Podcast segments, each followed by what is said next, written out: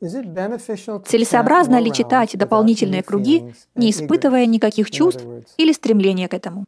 Другими словами, мне не очень-то нравится воспевать, и я ничего особенного не чувствую во время воспевания. Я повторяю мантру механически. Полезно ли таким образом читать дополнительные круги? То есть это все равно, что спросить, если я повторяю плохо, то поможет ли мне, если я буду и дальше продолжать повторять плохо?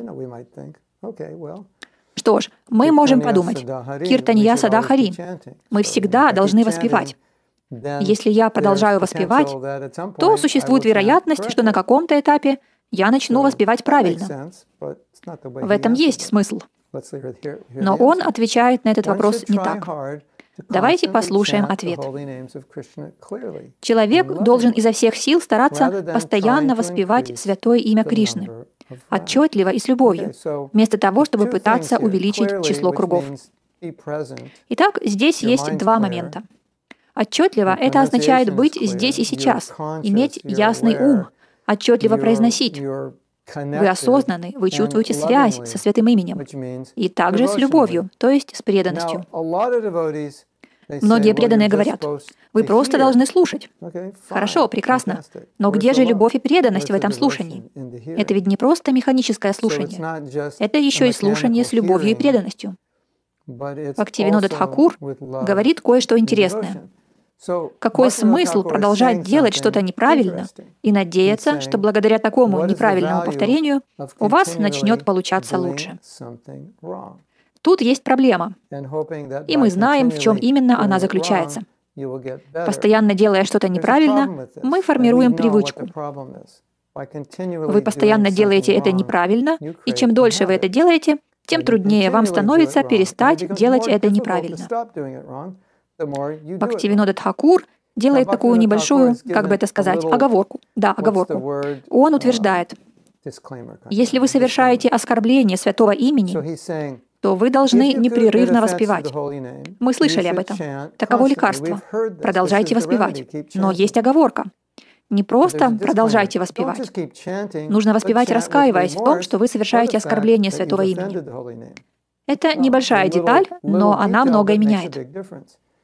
Ведь если я продолжаю воспевать и воспевать и воспевать, и делаю это неправильно, совершаю оскорбление, то мы слышали от Бхактивиноды Тхакура и от Шилы Прабхупады, что воспевание с оскорблениями приносит лишь материальные блага, но не дает духовного блага, даже если вы повторяете по 100 кругов в день. Бхактивинода Тхакур именно так и говорит. Если даже вы повторяете по 100 кругов в день, но совершаете оскорбление, это не поможет. Чувствовали ли вы когда-либо, что ваше воспевание не дает результата? Да или да? Почему так? Потому что когда вы воспеваете с оскорблениями, то это на самом деле не настоящее святое имя. В этом случае Кришна не проявлен в полной мере. Это лишь тень Кришны. Мы должны воспевать без оскорблений. Бхактивинода Тхакур подчеркивает здесь, и об этом также говорит Бхактисиданта Сарасвати Тхакур, что воспевание — это не просто произносить языком звуки алфавита. Это акт преданности. Это все равно, что сказать, когда я готовлю пищу или провожу арати, сам акт приготовления пищи или акт предложения какого-то предмета является совершенством. Но это не так. Это то, посредством чего мы можем выразить свою преданность. Если я просто повторяю святое имя, так или иначе оно исходит из моих уст. Нет, это действие, посредством которого вы вкладываете свое сердце и, как он говорит, с любовью воспеваете. Это очень и очень важно. Многие преданные воспринимают джапу скорее как внешнее действие. Я просто повторяю мантру, все хорошо. А как насчет вашего сознания? А каково состояние вашего сердца?